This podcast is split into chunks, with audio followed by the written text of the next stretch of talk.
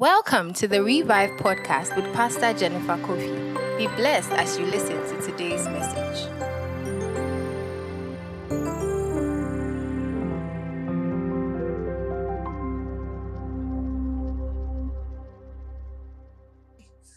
Amen. Amen. Amen. Thank you, Jesus. Thank you, Jesus. Thank you, Jesus.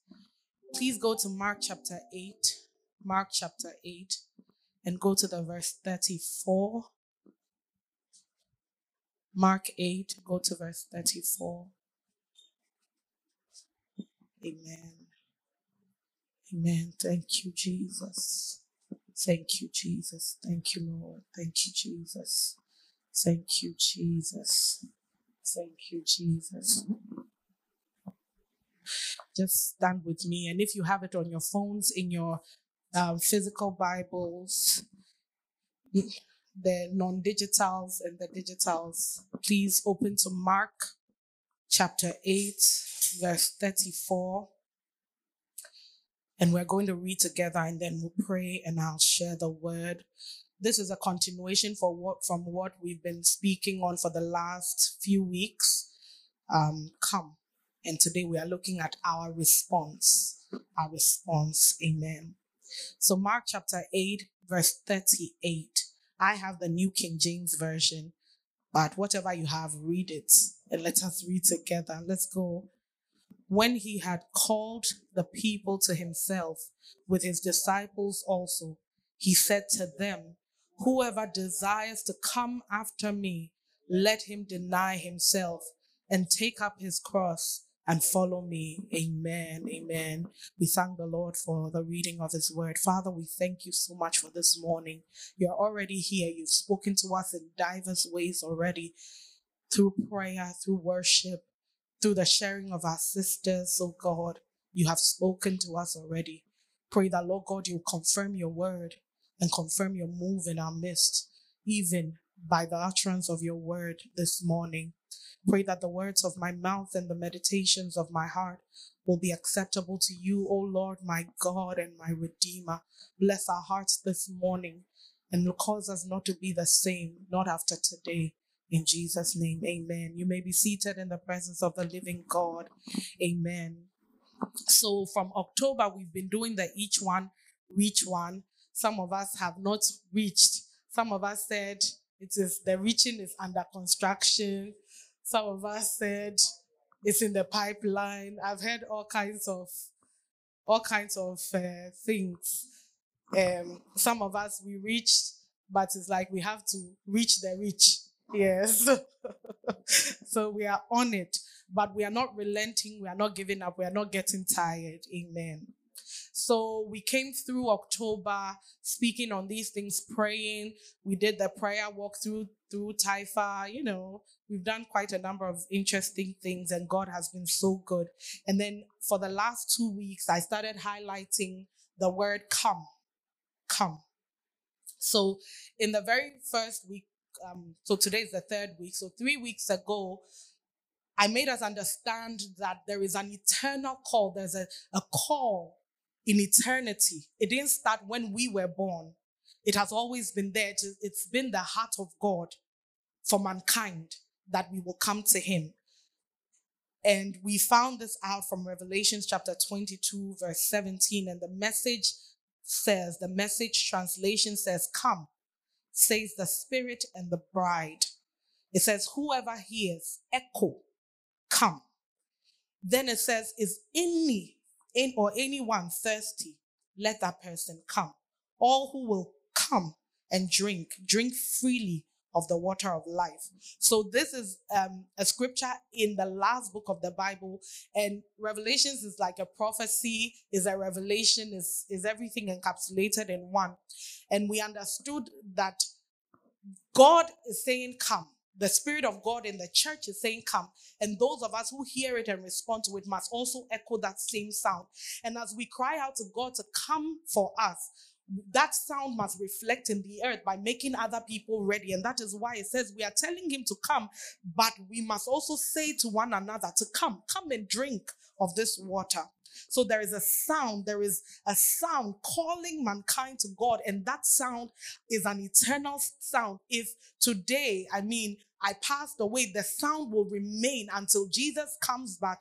There is an eternal sound calling mankind to God, calling us to come.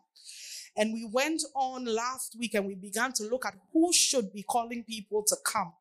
And we looked at examples like the woman at the well, who, if you went into trying to break down who she is or who she was per scripture and per how she is portrayed and per historical accounts, you would realize that she wasn't the typical person. She wasn't your pastor, like the average holy person.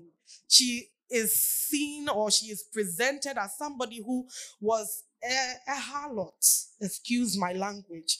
She is presented as somebody who, um, at the meeting of Jesus, meeting Jesus Christ, Jesus says to her, and we know it's not a human being, so it cannot be a lie. Jesus says, and she does not deny that she has had five husbands, not um, marry, they die, marry, divorce. She, Jesus used the word husbands to to simulate the fact that she had already consummated whatever relationship there was. She had become one with them. She had had sex with these people. So Jesus was telling this woman, You have had five husbands. Imagine that kind of a background today. And that person shows up tomorrow and says, Oh, you know, I met, I had this encounter with God. Everybody would be skeptical, like, Hey, mothers will be telling their sons, "Don't go there." Oh, she wants to she wants to slay you. You know, sisters will be holding wives will be holding their husbands back. Mm, mm, mm, Let's go to another church. If this is the person who come and evangelize to you for you to come, let's go to another church. But we realize that God was able to use this woman because she heard a sound. Jesus did not say in that passage the literal words, come. But Jesus presented himself as the water of life.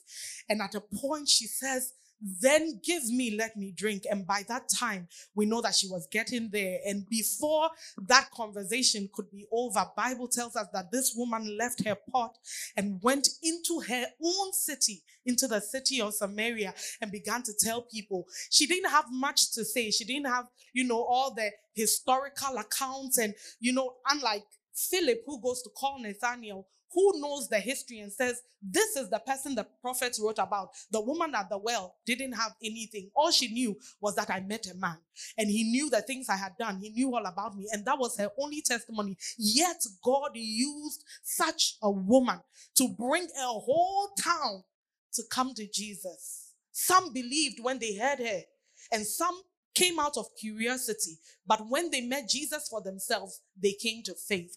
And we understood that Everybody who has an encounter, who hears God calling them and can respond to that call is fit to call others to Christ.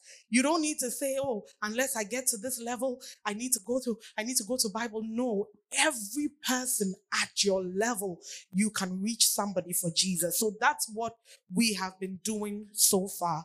And today I want to, want us to slide into our response. Come what should be our response.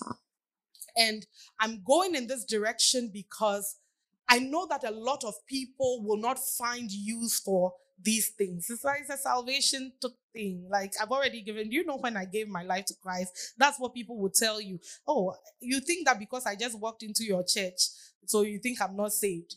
I mean, I'm sure some of you are sitting down, Pastor, you don't know me. I have history. I, I was this in this. I was that in that. I am elder from here, I know. But but there is need for this and that's why I'm going in this direction. So, when somebody calls you, what happens? So, if I said right now, I said Peter. So immediately I said, Peter, what happened? There was something in his in his being. He didn't open his mouth, but he raised his head to look at me. Okay. If I said, Peter, come, what would you do? You'd get up and you'd come, come, come to me. You'd get up and you would come towards me. Okay, great. So that's good. You can stay here for a bit.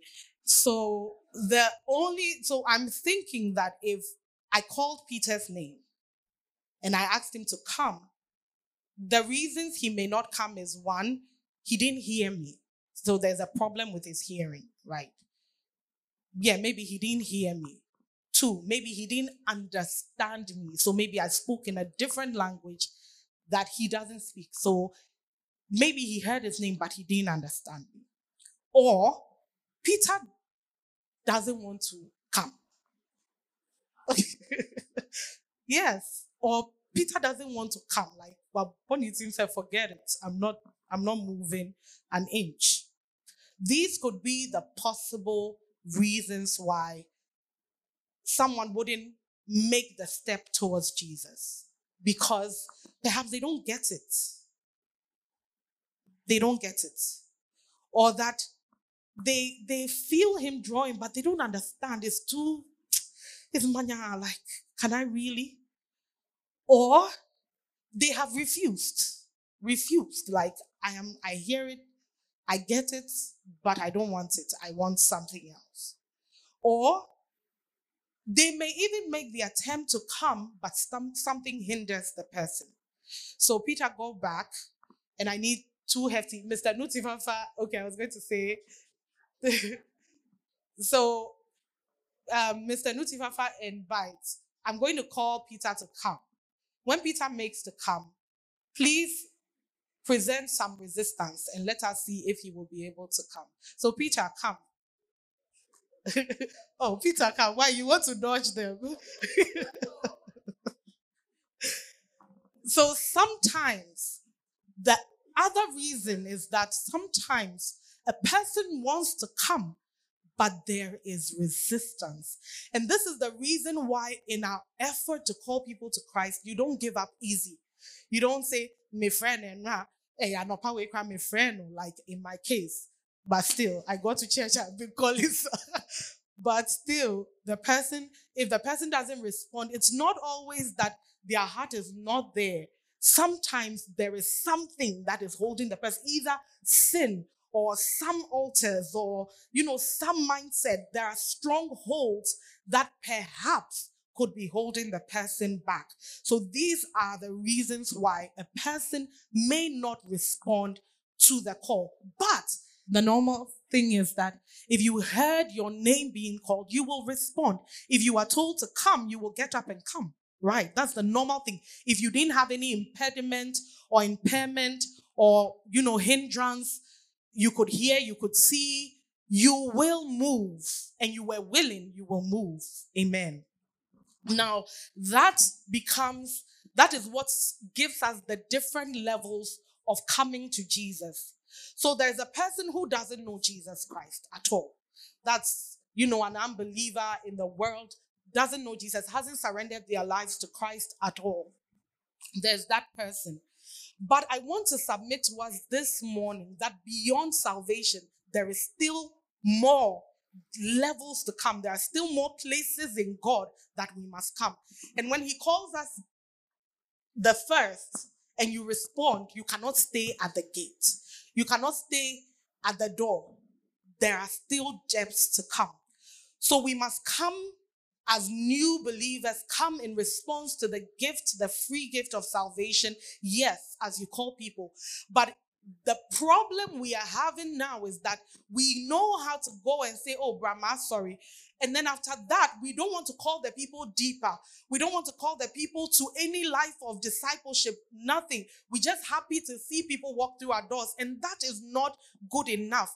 And you and I cannot be satisfied with just being saved, with the only thing we can boast of as far as our Christianity being that, oh, eh,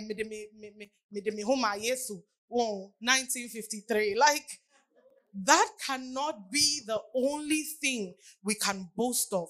So we must come by salvation, yes, but we must come to come by responding to every demand that God makes on our lives. Hallelujah.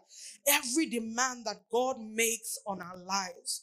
So Moses encounters the burning bush, which would be you know, his first, even though he had lineage as a Jew, he didn't know much. until he goes to Jethro. And I'm sure Jethro exposes him to some level of truth. But then he has his own personal encounter with God at the burning bush. And look at the way the scriptures put it in Exodus chapter 3. It tells us that God showed up in a burning bush, but God didn't speak.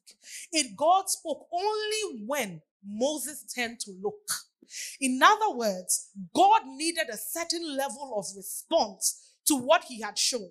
Some of us feel like God has to come down and write the things in gold letters on the wall before we can say that God is speaking. But in everything, even this morning, the testimonies of others, the worship, everything, the person sitting next to you, everything is an opportunity for God to speak to us. And we must be responding to every way that God speaks to us. So Moses sees a burning bush. And he's like, no, this thing is worth my time. It is worth my attention. I need to focus on this for a minute because I want to get it. The thing about walking with God is that you don't get it until you give yourself to it. Oftentimes, human beings, we want the other, we want to understand, then we obey. But with God, you have to stretch out your trust. It is a faith thing. So you release that, and then He begins to open you up to it, and then you can move on. Hallelujah. So that becomes his starting point. And then God speaks to him, and God tells him, I have an assignment for you.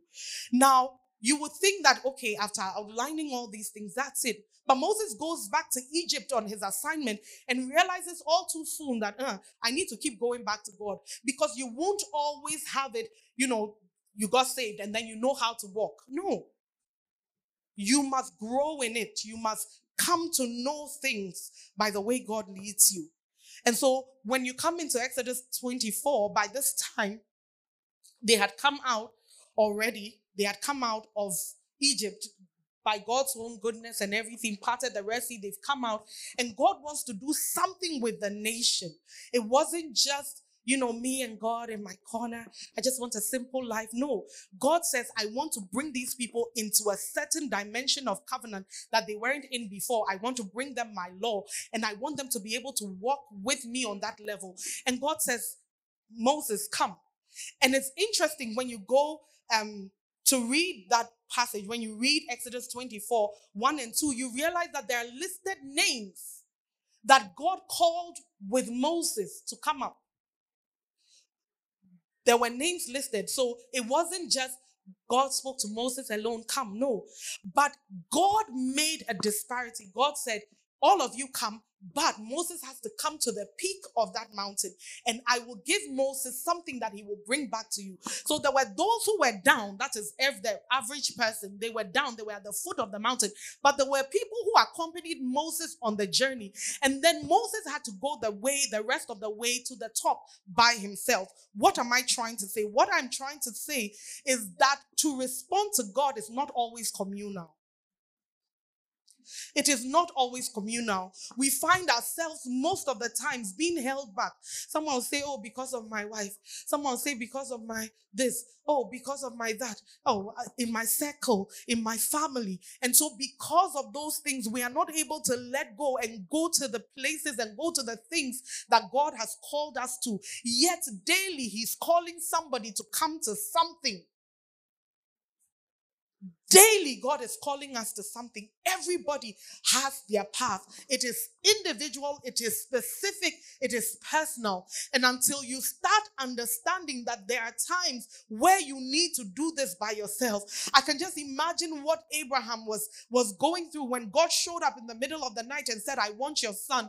I mean, he was a married man. This was not just a son, this was the son of his wife, Sarah, the child they had waited for for so long. I mean, at least Abraham could have said, you know, let me tell my wife. But this was a journey that God needed him to take by himself. This was God bringing him to a place where he could birth a nation out of him. And God needed Abraham to take that decision for himself. How many times have we given the excuse that, oh, I can't push further? Oh, my prayer life, I can't take it because you see, my family, we all sleep at this time. I'll make noise. I've heard people say that. Or, or my work, my work schedule, you know, I can't. We give all these excuses about people around us. But what I want us to understand is if you're going to come, you can't keep looking at the people. You can't keep minding what entangles you and holds you back. You have got to look at the author and the finisher and make your step towards the author and the finisher and trust that he will bring you and pull you through. Hallelujah.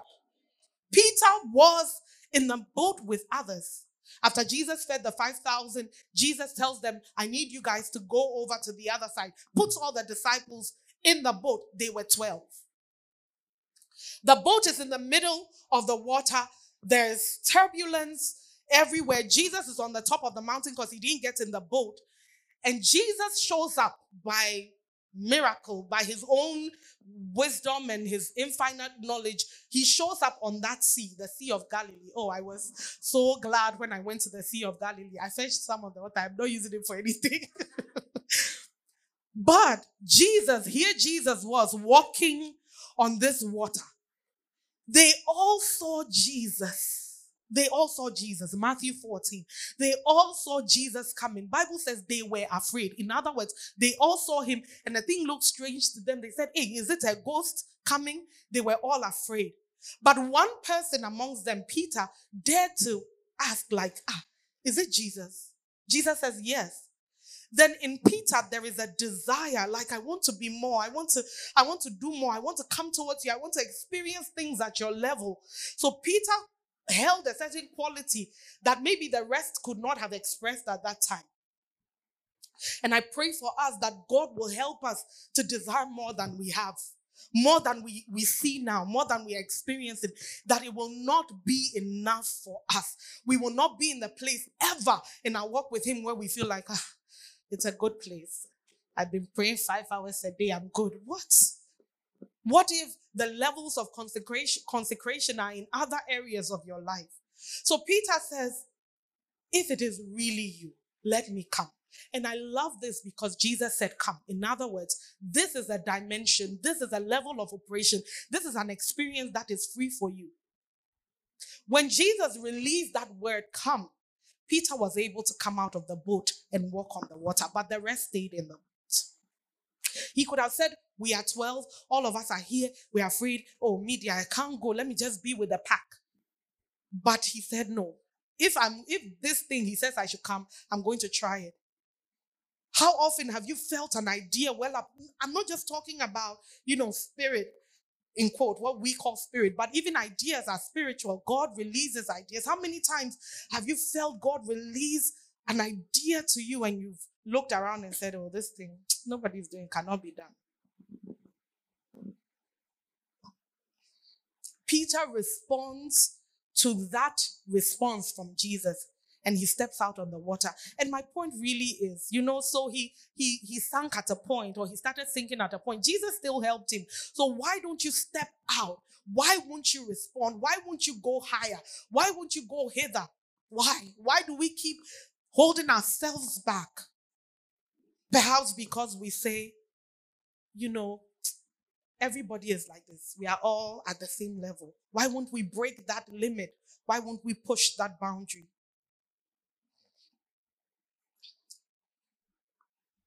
Bible tells us in Mark chapter 8 verse 34 which was our key verse. It tells us that let every man who wants to follow, who wants to come after me. That word come after is not um, just the person is walking, then you are walking behind that. There is that level, but it also means to live like that person, to live like the person who is before you. So it's putting your feet in his steps. It is being like, come after to come after is also to be like Jesus. So Jesus is saying, if you want to be like me, if you want to come after me, if you want to follow me, he says that let that person deny himself. Then he says, let that person carry his own cross. In other words, on this journey, as he beckons and as he calls you deeper, calls you further, calls you higher, calls you to new, new things, what happens is that you will find that there is something that you must do that I don't have to do.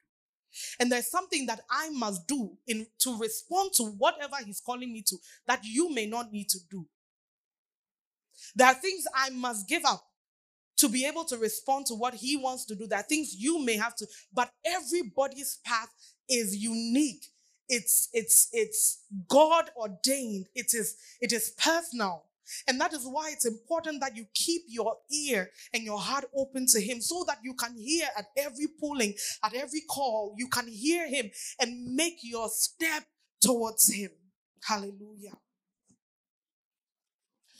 I want us to go to Matthew chapter 22, and I will be done in just a moment. But I want us to look at this, this, the thought of what holds our response back.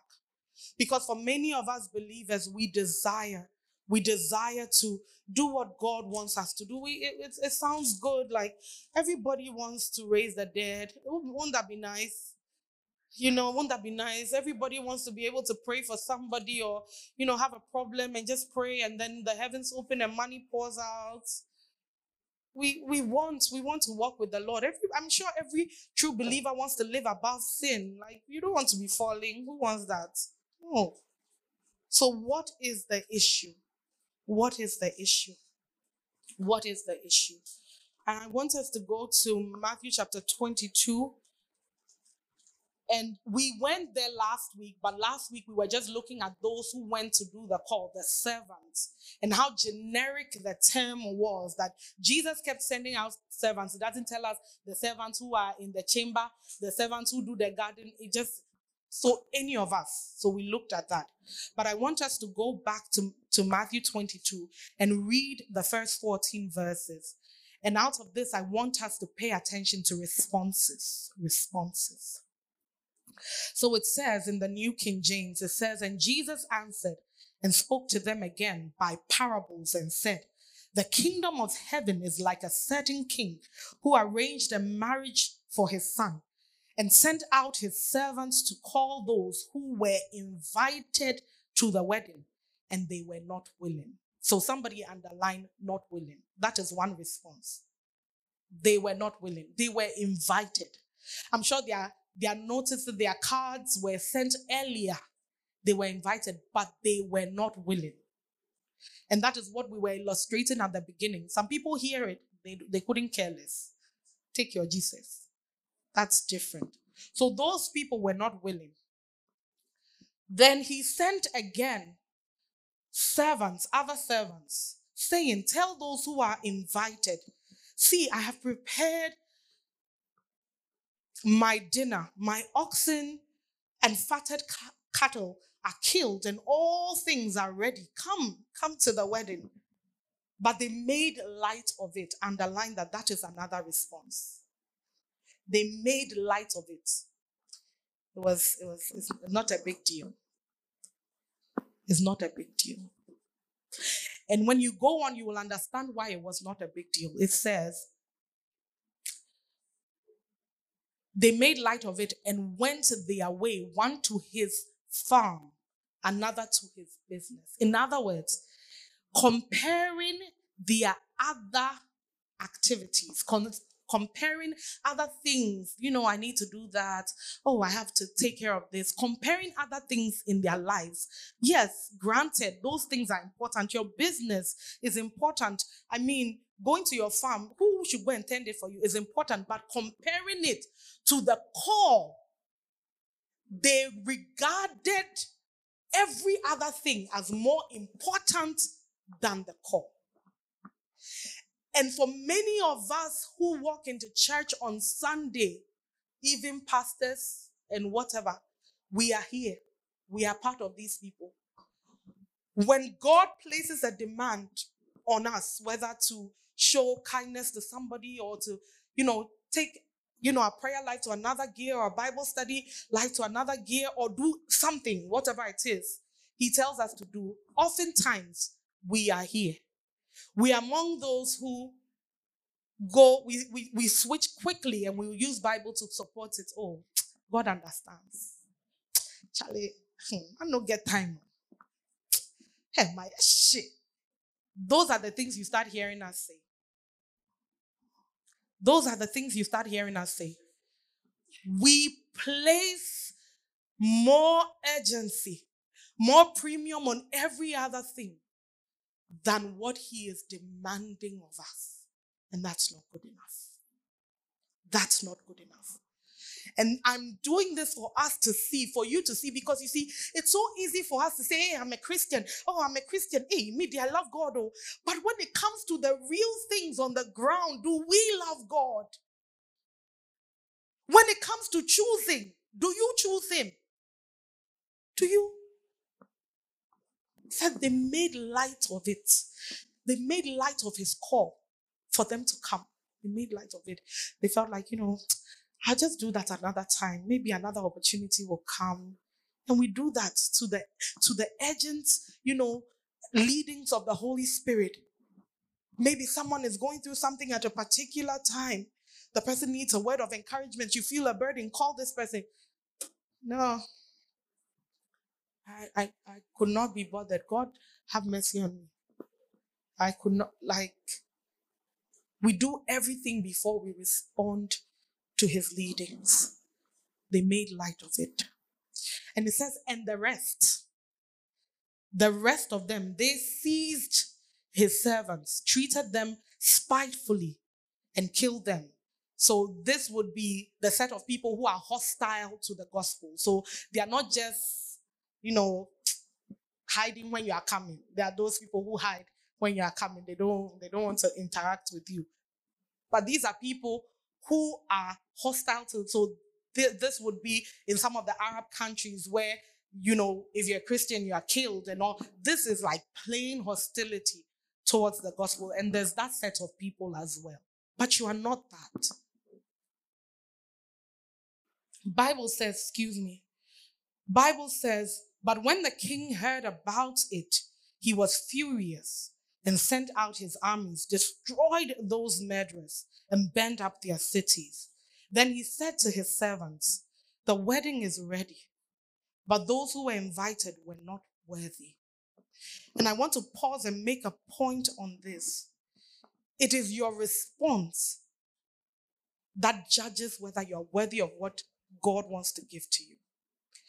It is so funny that oftentimes the people who do amazing things for God, or, you know, people who, in the name of God, not just pastors, but even in the business world and other things, people who, um, surgeons and all of those things, people who do amazing things for God, it would amaze you that they were ordinary. They usually start out very ordinary. I remember reading, I think, a, a, a, an article on Dr. Ben Carson, the surgeon, I think he is, and how he was daft in school. Like they said you wouldn't see any like oh, wabong. but see the kind of surgeon he became. And this is a Christian, so I'm using him as an example. People who, you know, who give credit to God for who they are. So that is where we are. But a lot of people who have become mighty things. I remember during Greater Works, Bishop Tudor Bismarck was saying what a mess he was as a smaller boy, like he was waste. But when he teaches now the word of God, you think that like this guy was born a genius. Your response is what judges whether you are worthy of what God has made available to you. Bible says Jesus Jesus in his parable said the king said I've done everything prepared everything. Those who were invited were not worthy. Yet he sent them invitations. In other words he thought they would be worthy. He thought they would see sense but they proved that they were unworthy. And when you prove that you're unworthy he moves on. And i pray for us that we will not prove to be unworthy we will not prove to be unworthy of such great a salvation and such great a kingdom that he has made available to us. We will not prove to be unworthy. It goes on, it says, therefore, in verse 9, it says, therefore, go into. So, on the basis that these people didn't respond, everything is set already. I mean, heaven has been is prepared already. Someone must go and live in their mansions. I mean, that's what we say. So, hey, it says, Therefore, go into the highways, and as many as you find, invite to the wedding. So those servants went out into the highways and gathered together all who, whom they found, both bad and good. And the wedding hall was filled with guests. So there were no limits. That is why the person next door who you think, hey, oh, or the chief sinner, there are no limits now. The limits have been removed. Everybody can come. So it says they called everybody, and the place was full. People who thought they were not qualified were even called. Come, come, come and eat for free. Come and chill. My, my daughter will say, Hey, we are chilling. and Bible says they came and the place was full. Now let's listen to the, the end bits.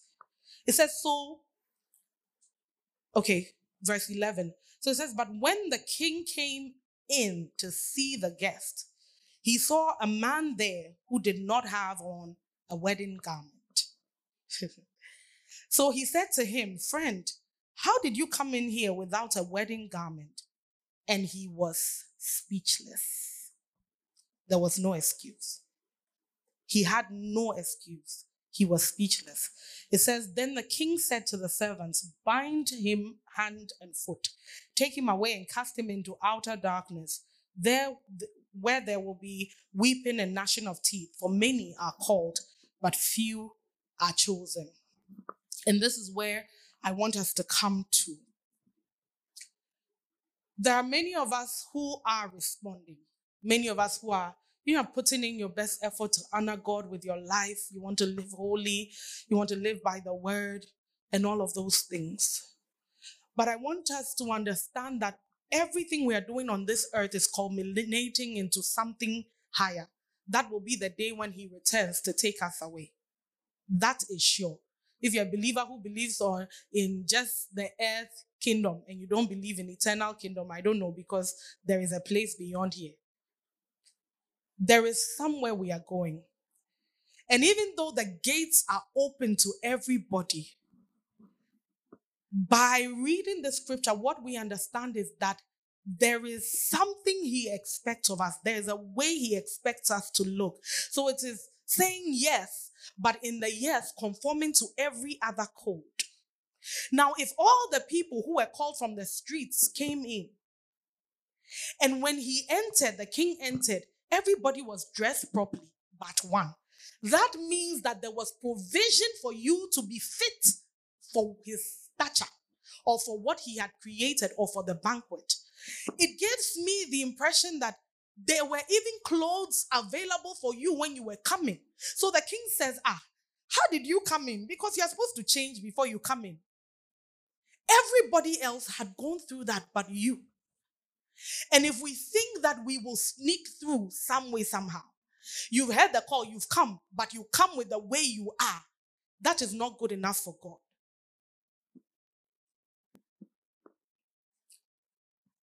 He made it all the way. You hear of people who make it all the way.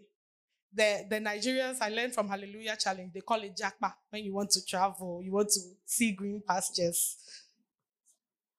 There are people who make it all the way. They get the visa, they sit, you know, they get through immigration in Ghana, and when they get to their destination, they are told something disqualifies you. You can't enter.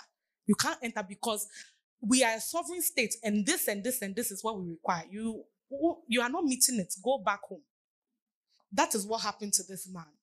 He heard the call, the provision was made, and da da da da da da da da da da da. He sat on the plane. He got just there, there, there. And he wasn't found fit to stay. I pray for us that on this journey, on this journey with Jesus, and you know, I'm not, I'm, it's not that I'm preaching to put you down and make you feel like, ah, what shall I do now? This Christianity.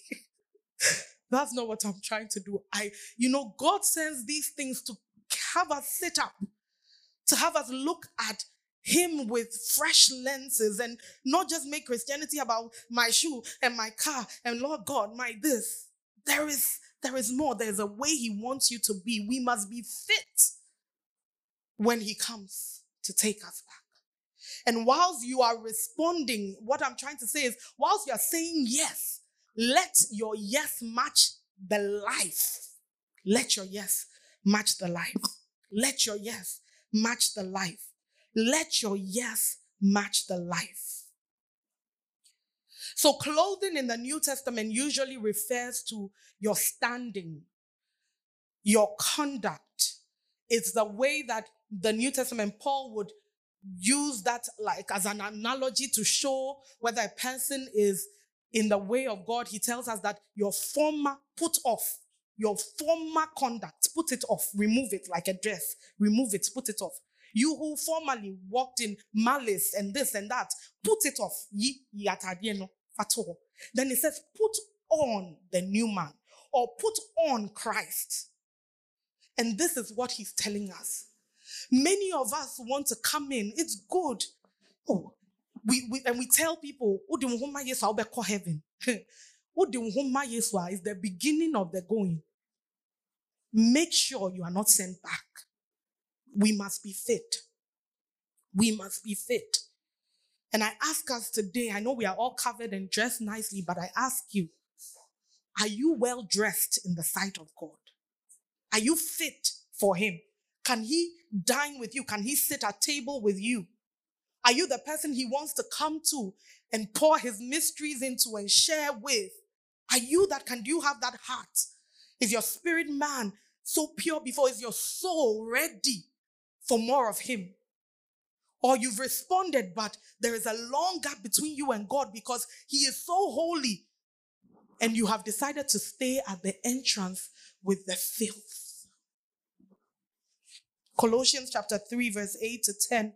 It says, But now you also put off all these anger, wrath, malice, blasphemy, filthy communication out of your mouth. Lie not one to another, seeing that you have put off the old, the old man with his deeds, and have put on the new man, which is renewed in knowledge after the image of him that created. Ephesians 4:22 says that you put off concerning the former conduct or conversation of the old man, which is corrupt according to the deceitful lusts. We must make the part. You must part with the old. And I take us back again to the key verse. If any man will come after me, he must deny himself.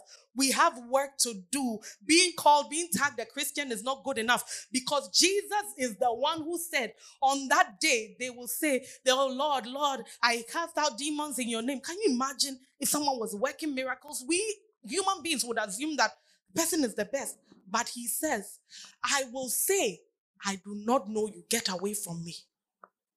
There is more to this thing than working miracles, apparently. There's more to this thing than, you know, just, just doing it the way we want to do it. Hallelujah. We must get ready. We must get ready. I want us to spend a few minutes in prayer this morning. But as we, we go to that, I want to go a, a chapter before um, chapter 22 and read a few verses to us as we respond. And I just want to highlight the fact that don't let your response be on your lips alone. I beg us. Don't let our response to God just be, you know, on our lips. And on our lips, I mean, we say it or we just show up in church. And then beyond that, you, you alone know the way it is. You, you know. In Matthew 21, when you read from the verse 28, it says, But what do you think? A man had two sons, and he came to the first and said, Son, go work today in my vineyard. He answered and said, I will not. But afterwards he regretted it and went. Then he came to the second son and said likewise. And he answered and said, I go, I go, sir. Not I just go, I go, sir. He's calling his daddy sir. But he did not go. Then he says, Which of the two did the will of the Father? Which of the two did the will of the Father? I'll leave you to answer that. I won't go into what the tax collectors said, but I'll leave you to answer that. Which of the two? Which of the two? Which of the two did the will? Which of the two? And as you ask yourself, which of these two? I want us to ask ourselves today, am I doing the will? When I hear the word and I'm saying, yes, preach, pastor, mm, mm, deep, hey. And I finish all of that. When I go and make the post on Facebook and I quote you know, the big, big men of God and I post parts of their sermon and we do all those things. Or sometimes you even tell other people after we do all those things. I want us to ask ourselves, like Jesus was asking them, which oh, are we doing the will? Are we doing the will? Are we doing the will? want you to be on your feet. We want to spend a few minutes in prayer. Are we doing his will? Are we doing his will? Are we doing his will? When Jesus met the woman at the well, there were so many things Jesus had to break through in her life. Jesus had to deal with the mindset that, you know, religion or, or, or worship was ritual. Jesus had to deal with that, that worship was ritual. Because she said, ah, but we also have a place we go to worship. Jesus said, You don't even know what you are talking. You don't know who you are worshiping. What are you talking about? Jesus had to bring her, like um, Ophelia was saying, bring her into relationship. Because how do you worship what you don't know? You don't have any relationship with me. You, you don't call me yours. I don't call you mine. Yet you are saying that you have a place you worship. A format. A ritual. But Jesus said, Jesus dealt with that. Jesus dealt also with her sin because she was living in sin. These are some of the things sometimes that hold us back. That hold us back. That hold us back. These are some of the things that hold us back. When you read the passage in Mark 8 earlier, or you go to Mark, Matthew 16, this where we took our key verse from that if anyone will come after me, you know, the preceding passages, Jesus was saying this to them because of what had happened before. What had happened before. Jesus began to tell them that, you know, I'll die. I'll die a painful death. And Peter was like, no. No, my Jesus is not going to die. Bible says he rebuked Jesus. He called him aside and said, hey, stop talking like that. And what did Jesus do? Jesus said, get away from me, Satan. Why? Because this was his cross to carry. This was his call. This was the demand on his life. It says he was, he is the lamb that was slain before the foundations of the earth. This was the call, the, the mandate over his life. And here Peter was in the name of love, trying to hold him back. Sometimes we do that for people it's not that you don't like, you love the person to the extent that you want to protect them from the path and the things that God wants them to experience, the levels of consecration. You, you just want the person to be free, small, be normal. What is it? But Jesus said, You, Peter, who had just moments ago said that, hey, you are the Son of God, the Messiah, when he asks, Who do men say I am? Just moments later, here Peter was trying to detract him from the cross which ultimately was his crown. That was the process to the crown. Jesus said, No way. I won't even let your love get in my way. It is Satan to me. And I pray that we will have that fierceness when it comes to the things that God has called us to. For those of us in this room, if you have not given your life to Jesus, that, that, that is the first. I invite you to come. Everything else we are talking about, you cannot even, we cannot even get into that with you until you have responded, until you come through the door. But I want you to understand that coming through the door is not the end of the story. This is a journey where we are transformed until the day He comes for us. Until the day we are united with Him, we are not done. You are not a Christian for 20 years and you are done. If you are on this earth, you are still warring against the flesh, aren't you? You're still waging this war. So you don't you don't get tired or you don't get to a point where you say, I've done so much and you cross your legs.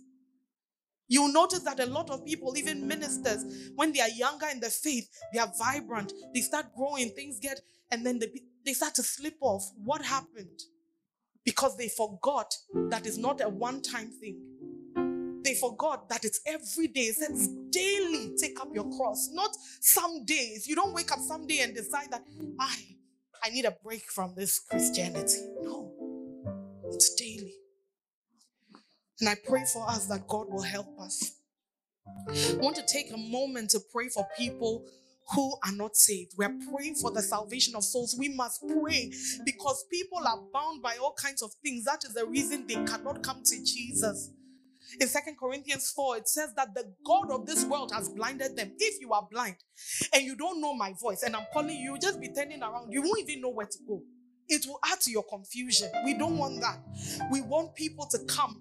We want the glorious light of His salvation, the glorious light of the gospel to shine through every darkness. We want it to be like, you know, how Jesus you know, touched the eyes of, of the blind and they could see. Even the man who Jesus healed of his of his of his blindness. And, and Jesus asked him, Are you, are you, can you see? He said, I see men as speech. Jesus said, We are not done. Any person who is beginning to get it but hasn't, we are not done. We must pray and we, we are praying today, we are asking that shackles that hold people, you know, people in your life, people in your family, people in your home, people in your school, friends at work, on the streets, wherever, we are praying. We're just taking a moment. You want to pray, God, save the lost, save the lost, release them from the shackles of sin, the shackles of death, the shackles of hell that holds them bound in the name of Jesus. Release people, oh God, from the things that hold them bound. Lord God, release, release, release, release, release people. We pray for the salvation of souls, for those, oh God, who have not surrendered their lives to Christ, for people, Lord God, who are still caught up, Lord God, in the weights of sin, who are burdened under the weights of sin. They cannot even help themselves. The Lord God, they don't have any capacity to be able to help themselves. There are people who wake up and they look at themselves themselves and they say, Ah, can't I be better? But they don't know how. Lord God, we pray. We pray for salvation. We pray for salvation. We pray for salvation. We pray for salvation. Lord God, even for our community in Taifa, we pray for salvation. You want to pray into your home. You want to pray into your circle of friends. You want to pray into your workplace. You want to pray even for, for your schoolmates or wherever. We are praying, God, Lord God, save. Let the light of your word word. Let the light of the gospel shine through every darkness. Lord God, set somebody up with an encounter. Set somebody up with an encounter like you met the woman at the well. Set somebody up with an encounter, Lord God, that will cause the chains to fall off, that will cause the hindrances, those things that are blocking them from coming to you, from responding to your call, Lord God, that those things will fall off in the name of Jesus. The shackles, the weights, in the name name of Jesus, Lord God, Lord God, we pray, oh God, remove the scales from their eyes, oh God, remove the scales from their eyes, oh God, let their heart latch on to truth in the name of Jesus, Lord God, in the name of Jesus, in the name of Jesus, we cry out, save, oh God, saved to the uttermost. You said, if you will save, they will be saved. Lord God, save them and they will be saved. Save them and they will be saved. Save and they will be saved.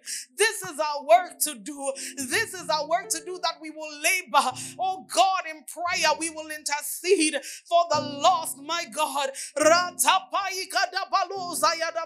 Lord God, bring men, bring women, bring children, bring them to the saving knowledge of our Lord Jesus Christ. In the name of Jesus, for you will come back soon. For you will come back soon. For you will come back soon. You will come back soon. And that point, and at that point, there will be no more space. There will be no more time. There will be no more chances. Lord God, Lord God, into our families, oh God, save those that are lost. Save, Lord God, those that are serving other gods. Lord Lord God, any person that claims another God, Lord God, we are asking that your light will break through. Your light will break through. Your light will break through. Your light will break through. Help them to come beyond the deceit of the enemy, the lies of the enemy in the name of our Lord Jesus. We ask the Lord you will save in the name of Jesus. You want to pray, we want to pray for ourselves, we who are saved. We want to deal with every weight of sin, those things that easily beset us. That is what Romans says. Those weights and sins that easily beset us. There are things that hinder you from going any deeper. Since you became born again, where you are is where you are. What you know from the Bible is all you know. Nothing has added. Why can't you go deeper? It is a problem. You want to pray. You want to pray this morning. Open up your mouth. Tell God, God, I am not satisfied. I'm not satisfied with where I am. People may be applauding for me. People may be saying, Oh, you are great, you are deep. But Lord God, until I attain your stature, Uh, until I attain what you want for me. I have not done enough. You want to pray. You want to say, Lord God, anything that holds me back, whether it is the comfort or the security of the boat, like Peter, or whether, Lord God, it is the fear of the cross that what I have to give up is too much. Whatever it is that is holding me back, whether it's the pleasures of this life, whether it is the cares of this life, because for some of us, it's not even about pleasure. It's there's so much weight on you. There's so many things you have to to take care of. But God says He will help us. We prayed today, we said, God, help us. He is your help. You want to say, God, I don't want to be at this level. I know you're calling me up higher. I know you're calling me deeper. Lord God, I want to come. I want the fullness of everything that you have for me. God, help me. God, help me. I may be like Peter, who's taking the step out of the boat, but right now I feel like I'm sinking. Right now I feel like I can't make it. The things around around me are too much, oh God. Lord God, stretch out your hand and hold me up, oh God. Do not let me sink. Somebody pray to the Lord today. He's here to help us. He's here to hear us. He's here to help us. He's here to remove those things that hold us back, the hindrances. He's here to remove it. Is it the fear, the fear of what you have to sacrifice? I don't know how Jesus did it, but I know he did it by prayer. In Gethsemane, he, he went into a place of prayer and he began to pray until his sweat, Bible says, became as blood, until the heavens, angels had to come and minister to him. He cried and said, Lord, I don't want to go this way, but I know that there is an eternal demand on my life. This is my destiny. This is my God ordained purpose, and I cannot do anything but to honor what you have said concerning me. So, God, help me, help me, help me, help me. If I have to bear this cup, help me, help me, help me, help me. And I understand that as Jesus prayed, he received strength and he was able to go to the cross. If you are here, and you're afraid, you're afraid you can see the demands, you can see what God is asking for, maybe as a holy life. You cannot, you cannot do it any other way. It, there are things that God is demanding of us individually, and you're saying to yourself, God, how am I going to do this? How am I going to do this? How am I going to take care of these people? How am I going to provide for the people you're telling me to feed? Lord God, what am I going to do? How am I going to live this way? How am I going to commit to this kind of a prayer life? Life, seeing in my schedule, and you are saying all these things to yourself. God, I don't know how, but He says if you will reach out to Him, He is the one who causes us to will and to do of His good pleasure. And He says, I am your help, I am your strength, I am your hope. Put your hand in my hand, put your hand in my hand. If you make the step towards me, I am not going to allow you to fail. I will watch over you, I will perfect that which I have begun, I will perfect that which I have begun. Somebody cry out to the Lord for help. You know what God is calling you to. You know what God is demanding of you. You know the cross He's asking you to carry. You know what He's asking you to deny yourself of. Lante barosa by our strength. Lord God, we cannot do it by our own strength. Oh God, we will fail woefully. But Lord God, by grace, by your strength, by your grace, by the arm of the Lord, not the arm of flesh, Any person uh, who did the will of God had to go into the spirit, uh, had to be a person of the spirit because the carnal mind is enmity against God.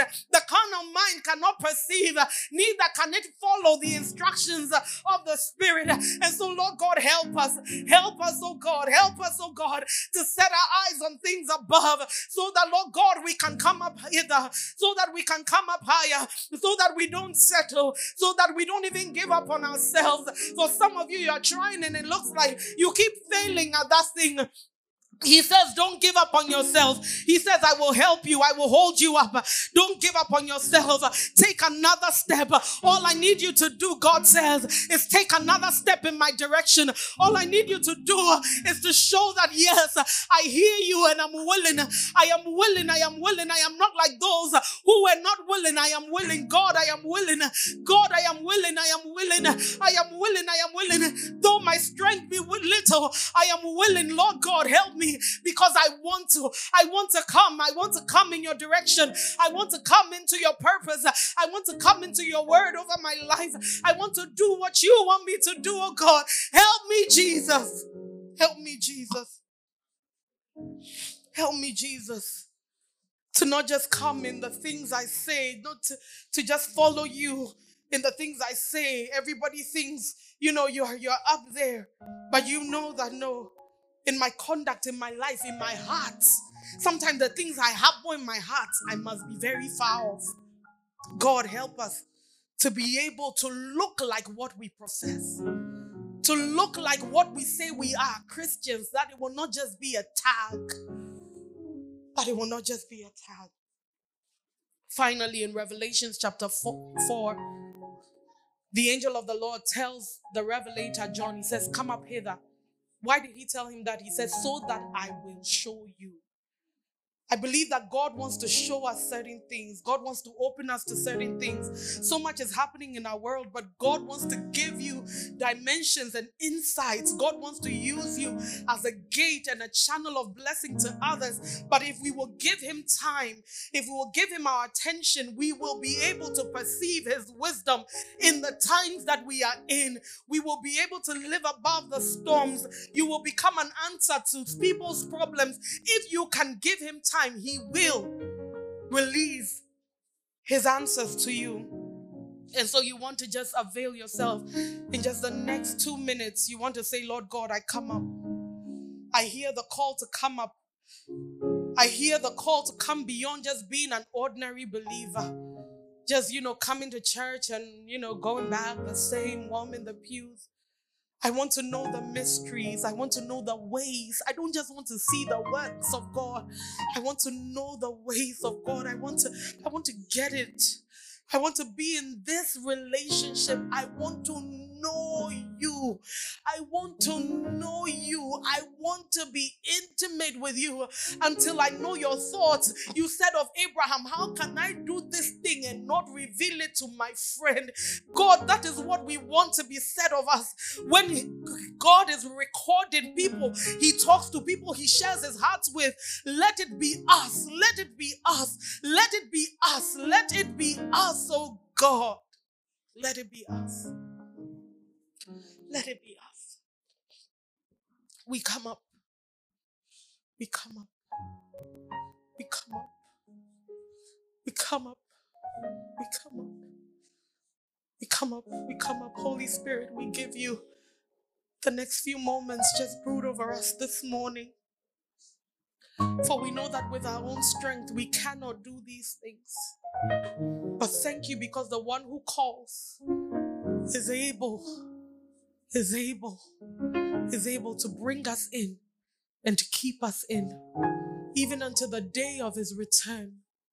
And so we yield to you this morning in the face of all the things going on in our world, in the face of so much negativity and fear and anxiety. Lord God, be our help. Cause us to walk higher, higher, higher than the flesh and than this realm. We come, we come further, we come beyond the gate. And Lord God, we fit ourselves for what it is that you're calling us into. We will not be negligent of this greater kingdom. We will not be be, be, be, be, be negligent about our salvation. We will not take it for granted. We will never take the price of your life and your blood for granted. And so, Lord, help us. Release strength to us this day. We receive strength to come up higher. We receive strength to step out of the boat. We receive strength to leave our water pots at the well. We receive strength to go up the mountain with our Isaacs in obedience to God. We receive strength to deny ourselves, take up our cross, and follow you. Jesus.